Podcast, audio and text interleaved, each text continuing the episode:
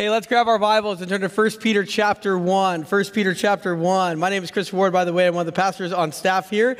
And uh, it's great to be back with all of you. I haven't been anywhere, I just haven't taught in a while. And so it's great to be here with all of you. And if you were here last weekend, you know that uh, we started a brand new sermon series last weekend called The Good Life through the book of 1 Peter. And we are going to be in the book of 1 Peter, therefore, for the next several weeks. And we find ourselves in 1 Peter 1 today. But before we get there, as this is Super Bowl Sunday or Super Bowl weekend, I thought it would be fun here this weekend to start out with a little game, okay? But before you get your hopes up, this is not that fun of a game and it's not that long of a game. In fact, it's only one question. Here's what we're going to do we're going to put three pictures on the screen, really, three logos on the screen. Let's go ahead and do that.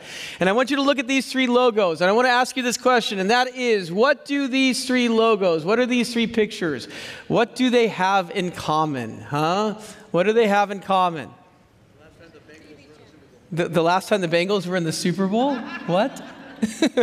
what are they? They're TV channels. There you go. Yes, they are TV channels. But they're more than that. There's something else that these three uh, uh, networks have in common. You know what that is?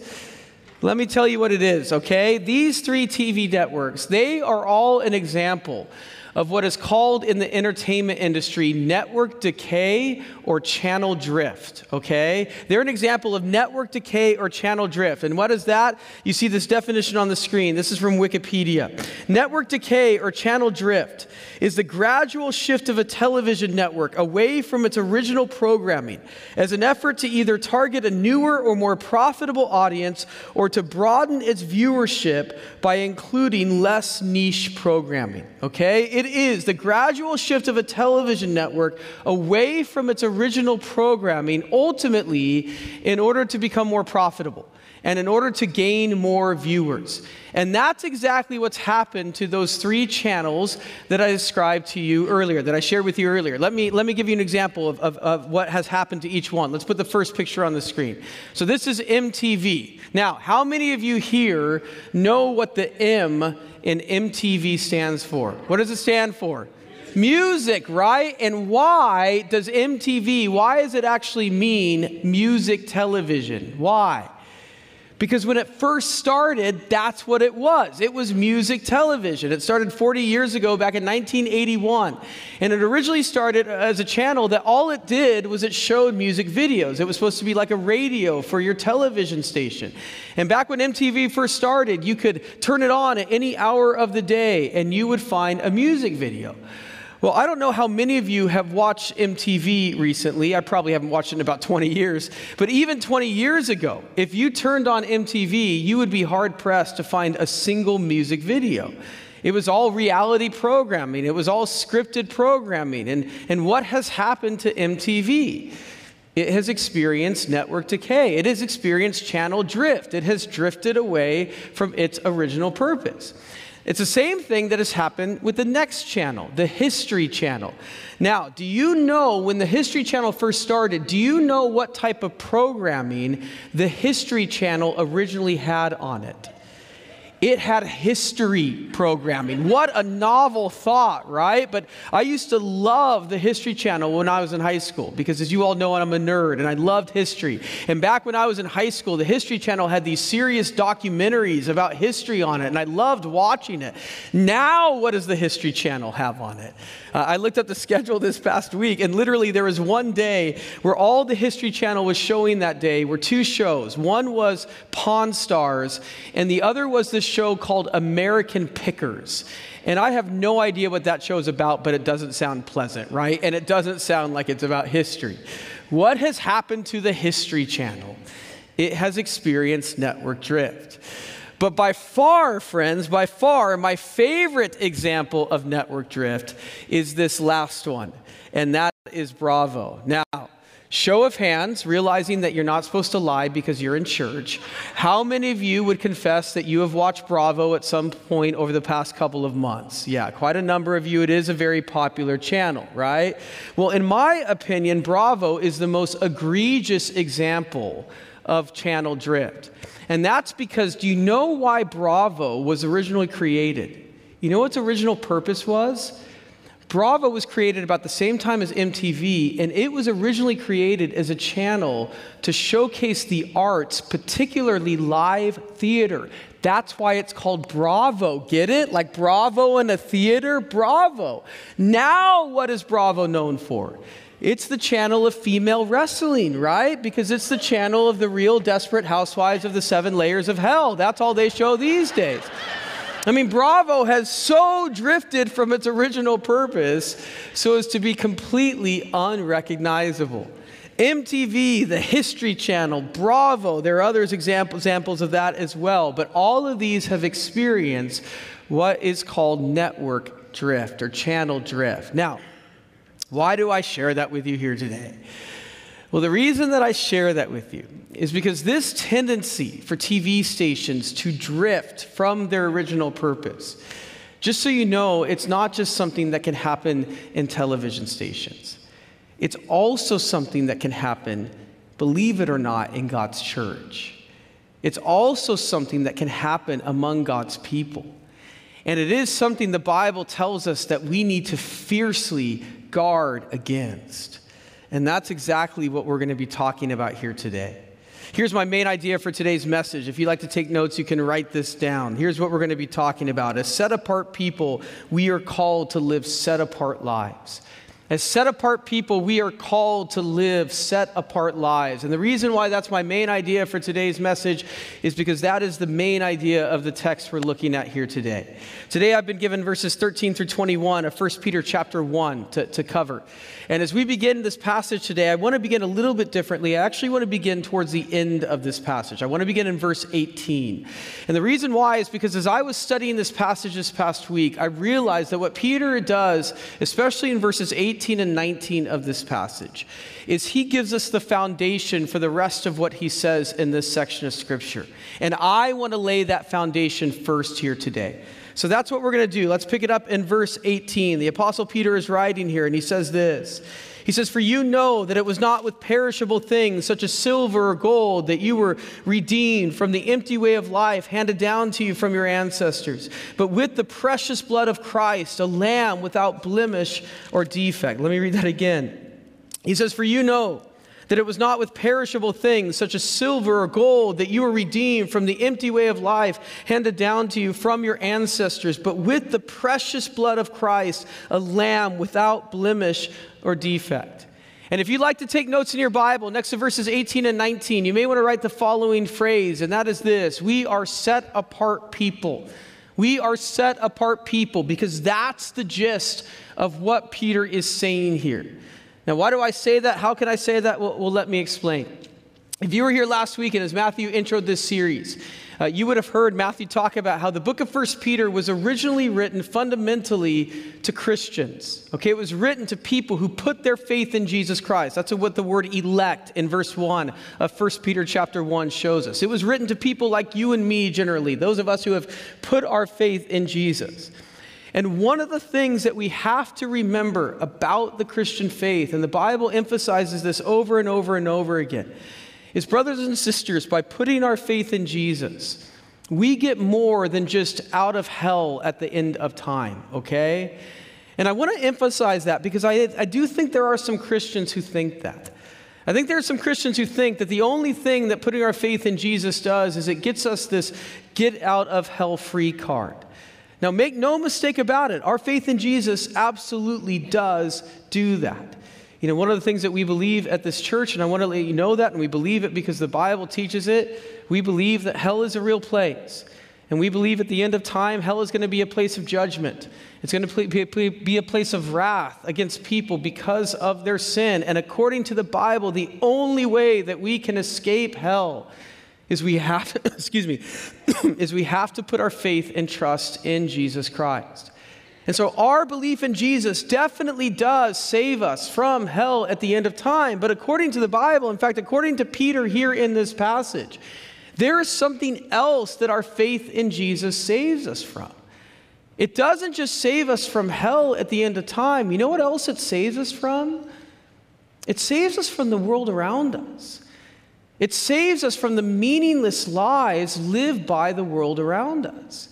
This is exactly what Peter says in the middle of verse 18 when he says this. He says, You were redeemed from the empty way of life handed down to you from your ancestors. He says, You were redeemed from the empty way of life handed down to you from your ancestors. And there are two key words in that particular statement there. The first key word is the word empty. The word empty, the Greek word translated empty there is the Greek word mataios. Mataios. And what's interesting about the Greek word mataios is originally it was a word that was used to refer to babbling, like the babbling of, of babies, the goo goos and gagas that babies make. And listen, whenever a baby babbles, it's, it's really cute, right? I, I loved when all three of my kids started to babble. But although it's really cute when a, when a baby babbles, what also is a baby's babble, babbling, at least to us adults? It, it's meaningless, right? That the sounds that babies make, they, they don't mean anything to us. They're meaningless to our ears. Well, that's what Peter says is the life of someone who hasn't put their faith in Jesus. He says that their life is meaningless. He says that their life is purposeless. As he says here, their life is empty. Now, I know that may sound a little bit harsh to us here today. You know, all of us probably in this room, we have people that we know and people that we love who haven't put their faith in Jesus. And many of them seem to be living very full lives. Maybe many of them seem to be doing a lot of good in this life. And so it does seem a little bit harsh, excuse me, and a little bit extreme to say that their lives are meaningless, are empty. But you have to understand from the Bible's perspective that's what the Bible says. And the reason why is because someone who doesn't believe in Jesus, by definition, they can't live for Jesus. They can't live to further his purposes. They can't live to further his kingdom, which means when Jesus returns to this earth, everything that they've done will be done away with. Everything that they have done will be lost. They're building with their lives nothing but sandcastles that are going to be washed away with the morning tide. It, it may sound harsh, but it's what the Bible says. It's true. But that's what leads to the other key word in this passage. And that is the word redeemed. When Peter says this, he says, But you, he says, you were redeemed from the empty way of life handed down to you from your ancestors. Or as some of your translations say, you were, excuse me, you were ransomed from the empty way of life handed down to you from your ancestors. And the Greek word that is translated redeemed or ransomed there, that's a word that Peter borrows from the uh, realm of slavery at this time. Uh, they had slavery in the first century, just like we had in our own nation's history. But in the first century, the slavery that was practiced in the Roman Empire was very different than the slavery in our own nation's history. And that's because in the first century, it was much easier for a slave to buy their freedom. And if a slave worked hard enough, he could, he could buy his freedom. And whenever a slave did that, he was said to be ransomed from his slavery, or he was said to be redeemed from his slavery. And that's the word that Peter uses here. And what Peter is telling us here is that when we put our faith in Jesus, we have been redeemed, not just from hell at the end of time. In fact, there's no mention of hell in this passage at all. We have been redeemed, not just from hell at the end of time, but we have also been redeemed from the world around us. We have been redeemed from the empty way of life lived by those around us. And I want you to note what Peter says it is that has ultimately bought this redemption, bought this freedom. And what is it? You see it in verse 9. It's not silver, it's not gold, Peter says, but he says that our freedom, our redemption has been bought with the precious blood of Christ. It's been bought, excuse me, with the precious blood of Christ. I don't know if you know this, but when Jesus hung on the cross, the, the blood that literally poured out of his body, that was the currency that God used to buy our redemption. That's the currency that God used to buy our salvation. That's what Peter is telling us here. And when you put verses 18 and 19 together here, what you realize that Peter is doing is he's sort of drawing a line in the sand. He's making a separation, he's making a distinction. And the separation that Peter is making is a separation between Christians and non Christians, a separation between those chosen by God because of their faith in Jesus and those who have not been chosen by God. In fact, the picture that Peter really gives us here is a, is a picture I got an example of, of, of just a few weeks ago. A few weeks ago, my, my middle daughter, Madison, turned five, if you can believe it. She's already five. Makes me choked up a little bit to say that. And uh, anyway, as she turned five, let me take some water here just for a second because she was celebrating her birthday, uh, she was going to get uh, that night, on the night of her birthday, she was going to get a new onslaught of dolls because that's her favorite thing in the world to play with. So all she wants for her birthday is dolls. But from my perspective, there was a problem with the fact that Madison was about ready to get some more dolls. And that is because we have literally run out of room in our house for dolls, okay? I mean, we just have baskets full of dolls. And so that's why on the morning of Madison's birthday, uh, my wife sat Madison down in our playroom. This is before she got any new presents. And one by one, my wife went through every single one of Madison's dolls and asked her one by one, Do you still play with this one? Do you still play with this one? Do you still play with this one? It took like 45 minutes to go through every single one. And at the end of that exercise, we had two piles of dolls in our playroom. We had the chosen and we had the not chosen. We had those that Madison would continue to play with, and we had those that she wouldn't continue to play with. Well, what Peter tells us here in this passage is that's sort of how God views the world. Brothers and sisters, when, when you put your faith in Jesus, you need to understand you're not like the world around you anymore. You're different. And that's because when you put your faith in Jesus, not only did God rescue you from hell, but He also you rescued you from the world around you. We have been set apart from the rest of the world. We have been given a new identity. We are God's children. We are God's chosen, not just in eternity, but in the here and now as well. That's what Peter says here. We are set apart people. And that's what leads us to what Peter says in the rest of the passage. Because guess what? Now that we have been set apart by God, you know what that means? It means that now we have to live set apart lives. Now that we have been identified as being different from the world around us by God, what that means is that we now have to live different lives. And that's what the rest of this passage is about. If in verses 18 and 19 of this passage, Peter calls us set apart people, what Peter does in verses 13 through 17 is he tells us that we need to live set apart lives. And you may want to write that next to verses 13 and 17 of this passage. We are to live set apart lives. and if you study verses 13 through 17, as I did this past week, you see that everything that Peter says in those five verses about how we're supposed to live, it can be summed up in one word that is repeated over and over and over again in this passage, and that's the word holy.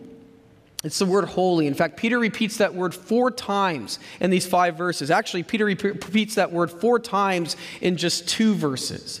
Look with me at verses 15 and 16. Peter says this. He says, But just as he who called you is holy, so be holy in all you do, for it is written, Be holy because I am holy. But just as he who called you is holy, so be holy in all you do, for it is written, Be holy because I am holy. And you, you hear that word over and over and over again. To me, it almost sounds like your alarm clock in the morning. Holy, holy, holy, holy is what Peter says here. In fact, look at the end of verse 15. Look at how strong what Peter says here is. He says this He says, So be holy in all you do. Literally, that reads, Be holy in all your behavior, be holy in all your conduct. And what Peter seems to be indicating by that is that the key characteristic that should mark us as God's people, as set apart people, is what? We are to be holy. We are to live holy lives. Be holy in all your conduct, Peter says. But of that, of course, it, it raises a really important question. And what is that question?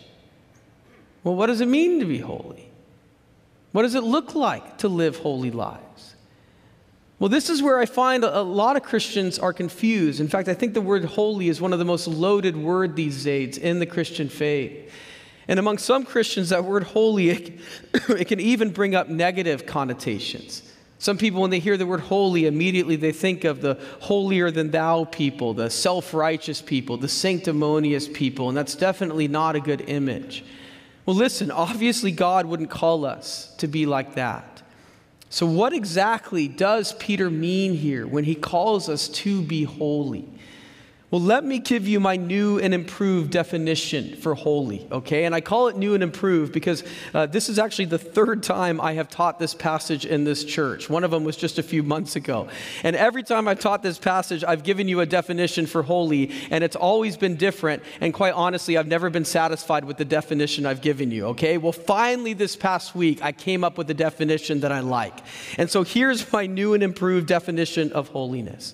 To be holy means to take our example in how to live from God and His Word and not from the world around us. To be holy means to take our example in how to live from God and His Word and not from the world around us. You see, what I realized this past week that I'd never realized really before in the subject of holiness is that Peter's call here to be holy it comes immediately out of our previous conversation. That's why I want to start here in verses 18 and 19. You see, as Peter indicated in verses 18 and 19, the world around us is empty, right? The world around us is, is, is, it lives meaningless lives. Well, you and me, because of our faith in Jesus, we have been rescued from the world around us. So, if that's the case, should we look to the world around us and how to live? Absolutely not, right? If you were trying to learn how to drive a ship, would you seek out the captain of the Titanic? Of course not. Well, that's what's happening to the world around us. The world around us is headed for a proverbial iceberg. They're doomed. So, why would we look to them and how to live? No, who should we look to and how to live? We should look to God. We're set apart people, so we, so we should live set apart lives. And that's what it means to be holy. To be holy means to take our example and how to live from God and His Word and not from the world around us. And as I said, this concept of holiness, it really is all over this passage. In fact, in the verses around 15 and 16 here, uh, Peter gets very practical with us about what holiness looks like. but before we get there, I do want to pause just for a second here. And I want to talk just for a moment about the importance of holiness. Because this is something that is very passionate to me, uh, uh, something I'm very passionate about, rather. And it's something that I think is really important for God's church these days. You know, a few weeks ago, my, my eight year old son Lucas, he came to my wife and me uh, because he was having a little bit of a problem. And that is because uh, my wife and I, we have a rule in our family.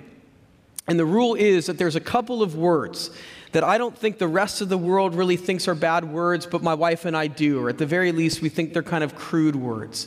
And so we don't say these words ourselves, and we don't allow any of our kids to say these words. Well, recently, this has caused a little bit of a problem for Lucas. And that's because all of his friends at school, and listen, he goes to a Christian school, he goes to Friends Christian School. All of his friends at school, they say these words, and, and his friends' parents allow them to say these words. But because Lucas can't say these words, he's felt left out at times. In fact, he told us that his friends told him that we're bad parents because we don't allow him to say these words. Well, I won't tell you what I think of my son's friends' parents because some of them attend this church. And so, no, I'm, we're all good parents, right? Just a difference of opinion. But anyway, th- this has caused a problem for Lucas. And so, a couple of weeks ago, he came up to his mom and me and he said, Listen, everybody at school says these words. He says, Can I please, please, please start saying them? And if you've ever been in a situation like this, you, you know this is a very delicate situation. Because listen, my, my wife and I, we don't want to be unreasonable, we don't want to be overly strict. But at the same time, I do know there's a deeper lesson in all of this. And so, in response to my son's request, I said to him something like this I said, You know, Lucas, whether or not we allow you to say these words, at the end of the day, it's, it's, it's not really that big of a deal. But what I did say is this you know what, son? I said, I said, one of the biggest lessons that we need to learn in this life is that just because everybody else is doing something, it doesn't make it right.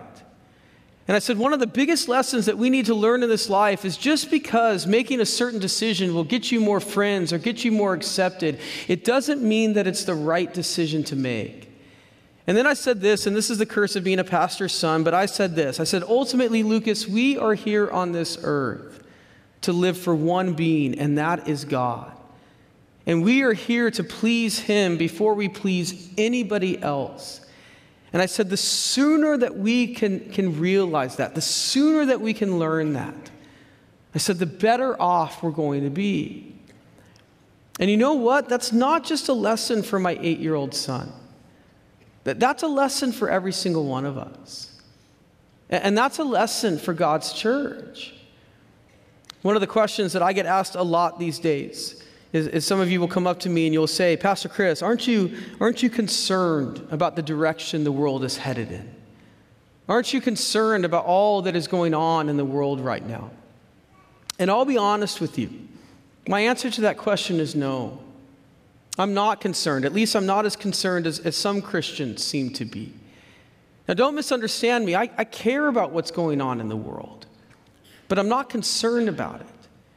And the reason why is because all the world is doing right now is it's acting exactly like the Bible says the world is going to act. I mean, we saw it in verse 18, right? The people around us live empty lives. And that's what we're seeing right now. So I don't get concerned when the world acts like the world any more than I get concerned when my cat acts like a cat. My cat is supposed to act like a cat. That's what cats do. But I'll tell you where I would get concerned where I would get concerned is if I came home one day and I started to see my kids act like cats. If I started to see my kids eat out of the cat bowl or use the litter box, then I would start to get really concerned. And that's more along the lines of what I'm concerned about these days. You know, for, for too many years, the, the church in America, especially, um, it took too seriously the concept of holiness. And I know that may sound like a really weird statement, but it's true. And what I mean by that is for years, the, the church in America and this desire to be set apart, what began to happen is they created all these rules that the Bible doesn't talk about and said, this is the way you need to be holy. This is the way that you need to be set apart. And that's why in my grandparents' generation, especially and older, you had all these Christians who believed that a Christian shouldn't dance and a Christian shouldn't go to movies and a Christian shouldn't play cards and a Christian shouldn't wear makeup and so on. And what began to happen is there was this legalism that existed in the church. And all these rules of men got passed off as the rules of God, all under the guise of holiness. And people would judge anybody who didn't live the same way that they did. Well, thankfully, we have moved away from that. I mean, by and large, I think the church these days have rejected the rules that the Bible doesn't talk about. And you know what? That's a really good thing. But where I get concerned a little bit these days is I'm afraid that some among God's people have moved a little bit too far in that other direction. You see, it's one thing to reject those things that the Bible never talks about. That's okay.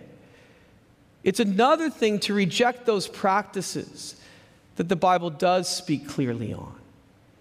That's not okay.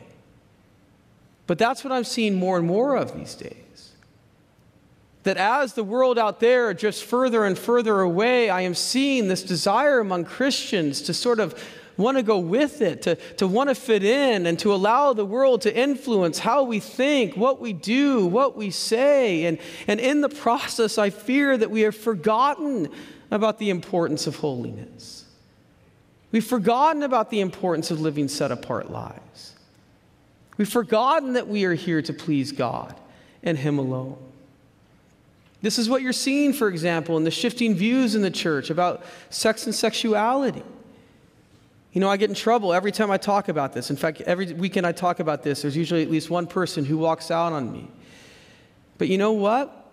I'm not here to please people, I'm here to declare God's truth. And God's word is very clear on this. And by the way, Christians for all but the last few decades have been united on this and clear on this. And that is that sexual intimacy is only permitted by God, by one man and one woman in a marriage relationship. And anything outside of that is not holiness in regards to sexual intimacy. Anything outside of that is sin. Is it sin that can be forgiven? Absolutely it is. But it's sin nonetheless. And I don't care how unpopular that teaching makes us in our day in this day and age. I don't care if one day I get arrested for teaching that. I'm not here to please men. I'm here to please God. We all are to be. And we can't allow the world to dictate what we think or what we believe. But I'll tell you what, this, the changing views on, on sex and sexuality is not the only shift that I see occurring in, in God's church these days. There are other ones as well. One of the biggest ones is, is in the area of speech. And I get really concerned about how I, I, think we Christians have forgotten what holiness looks like in regards to how we talk and how we respond to one another.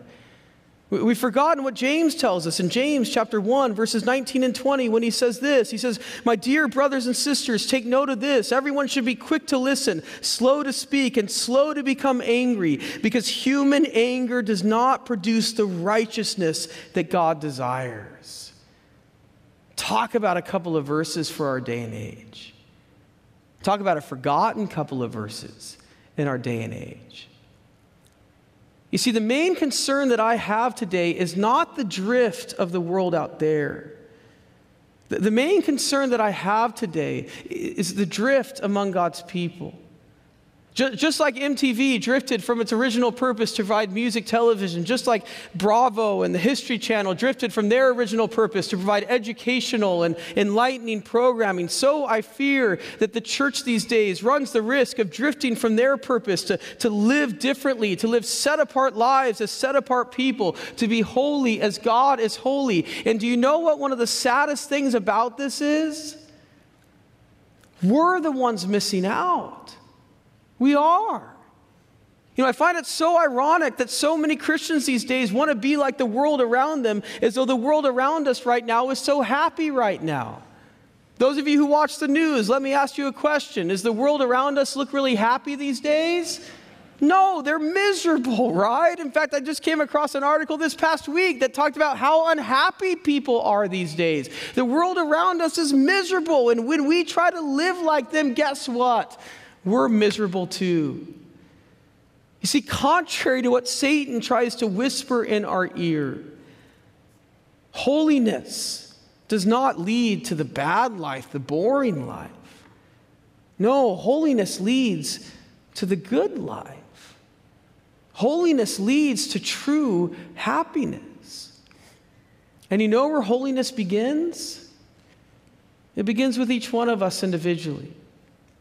It begins with each of us taking seriously this call to live holy lives. And as I said, that's what the, the rest of this passage is, is all about. And very, very quickly here, because I'm running out of time, I want to give you a few practical things that Peter says about holiness here. The first one is this He says that to be holy is to be self controlled.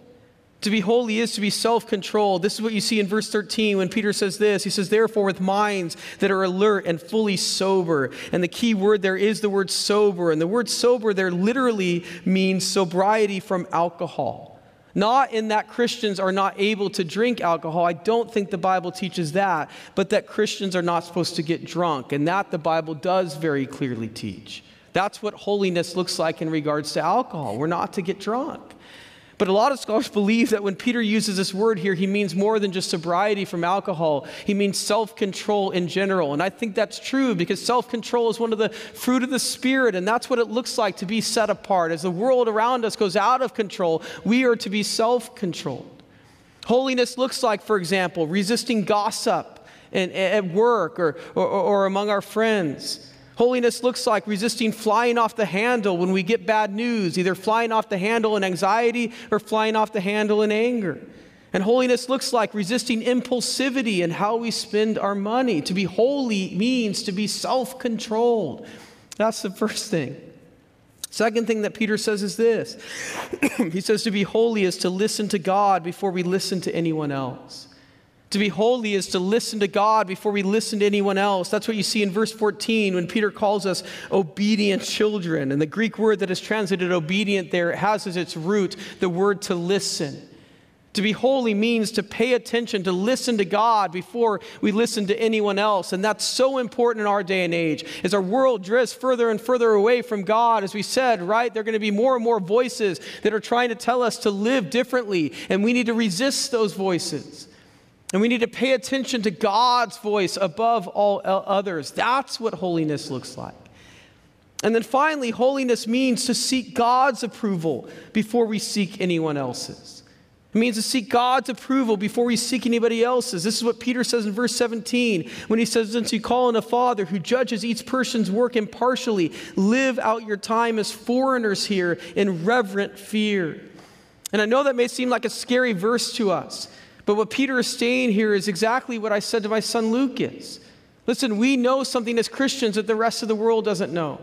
We know that every single person who lives on this earth one day is going to have to stand before God, and God is going to examine our life. And at the end of time, His opinion of us is the only opinion that matters. And so we are to live in light of that moment. We are to seek His approval above all else. That's really what it means in the Bible to fear God. And that's what holiness looks like. It means to seek approval, God's approval, before anyone else's. Let me ask you is there an area of your life where you're trying to seek the approval of another person over God? Is there an area of your life where you're going outside of what you know the Word of God says in order to seek the approval of a boyfriend or girlfriend or a boss or a family member? Someone who is ultimately not set apart like we are. Why would we do that? Why do we do that? Why do we try and seek the approval of those who are ultimately living empty, meaningless lives. It doesn't make sense. And it's not what holiness looks like. That's what holiness is. And listen, this is hard, okay? It can be hard at times. And I'll tell you what, it's going to get harder. Is our world just further and further away from God? We're going to hear more and more of those voices, and it's going to be so hard not to give in. And you know what? We're not going to do it perfectly all the time. And that's why, thank God, He forgives us for when we fail. It's hard, but it's important. And that's why I want to let you know we're not just devoting one week to this subject, we're really devoting two weeks to this subject. As you heard earlier, next weekend's going to be a really special weekend here at Friends Church.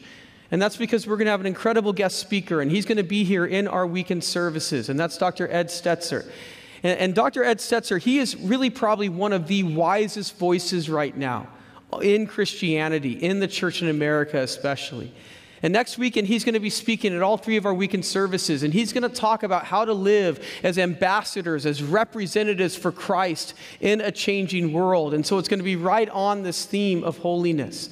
And then after he speaks at the weekend services next Sunday night, as you heard at 6:30 p.m. in the pavilion, he's going to be back with us again, and he's going to give another talk. And I believe his talk on Sunday night is going to be how to live as Christians in a world of outrage and how to avoid the, the anger that we see all around us. And at that event, we're going to get the opportunity to ask him questions.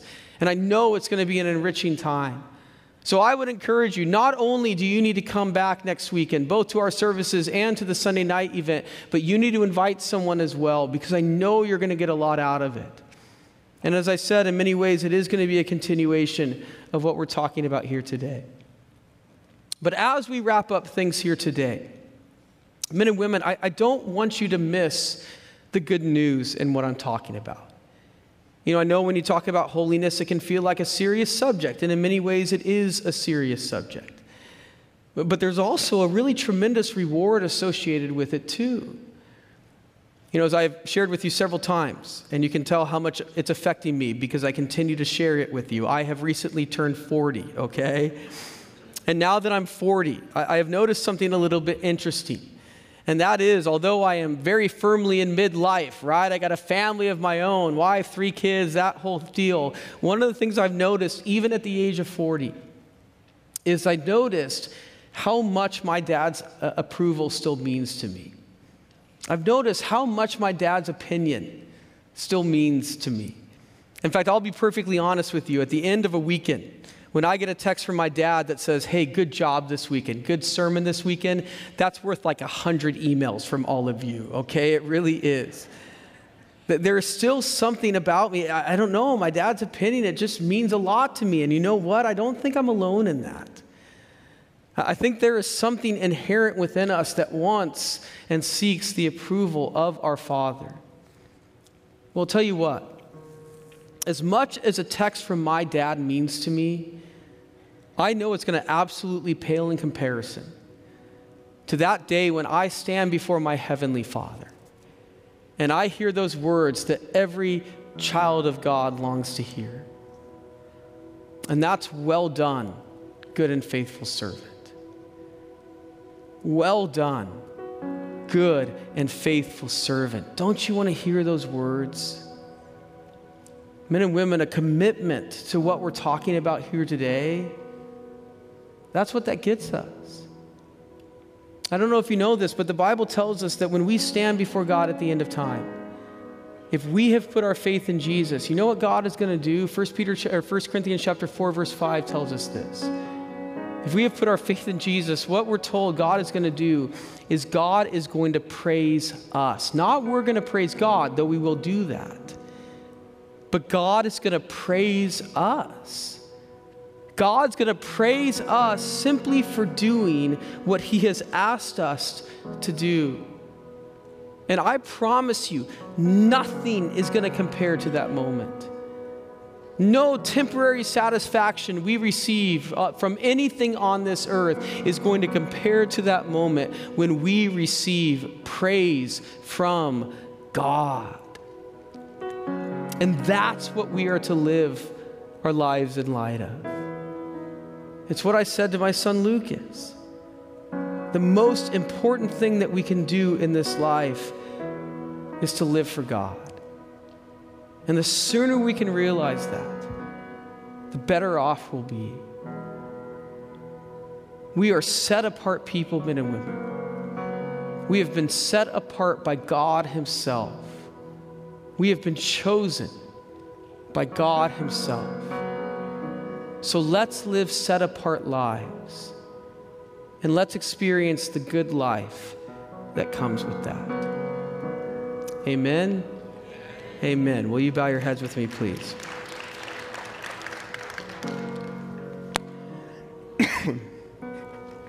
Father God, um, God, we come before you here today, Lord, and we thank you, Father. We thank you that you have chosen us. We thank you that you have redeemed us. We thank you that you sent your son Jesus, and through his shed blood on the cross, you have saved us, not just from judgment at the end of time, but you've also saved us to live a different life in the here and now. A life that I believe ultimately leads to true joy and satisfaction. As your son says, I have come that they may have life and have it to the full, God. And that's what I believe a commitment to holiness brings us. And so, Father, I pray for each one of us here in this room, God. I pray that we would take here what we heard here today from your word, Father, and that you would apply it to our hearts. And God, we would, we would have a commitment to live out this life of holiness, Lord. I pray, God, that you have spoken to each and every one of us here today of an area where you want to come alongside us through the power of your Holy Spirit and you want to help us live this out more, Father. And I pray that we would, we would depend upon your Spirit and we would do that, God. And Father, I pray that no matter what happens to us, no matter what is going on around us, God, we would set our eyes on Jesus, Father. And we would set our eyes on that moment when we get to stand before you, Lord. And you will praise us simply for doing what you have asked us to do, God. And so, Father, we thank you for that. And so, God, I pray that we would come out of this message encouraged and inspired to live the life that you have called us to and experience the joy that comes with that, Father. We love you. God, we thank you. And all of this we ask in the powerful name of your Son, Jesus. Amen.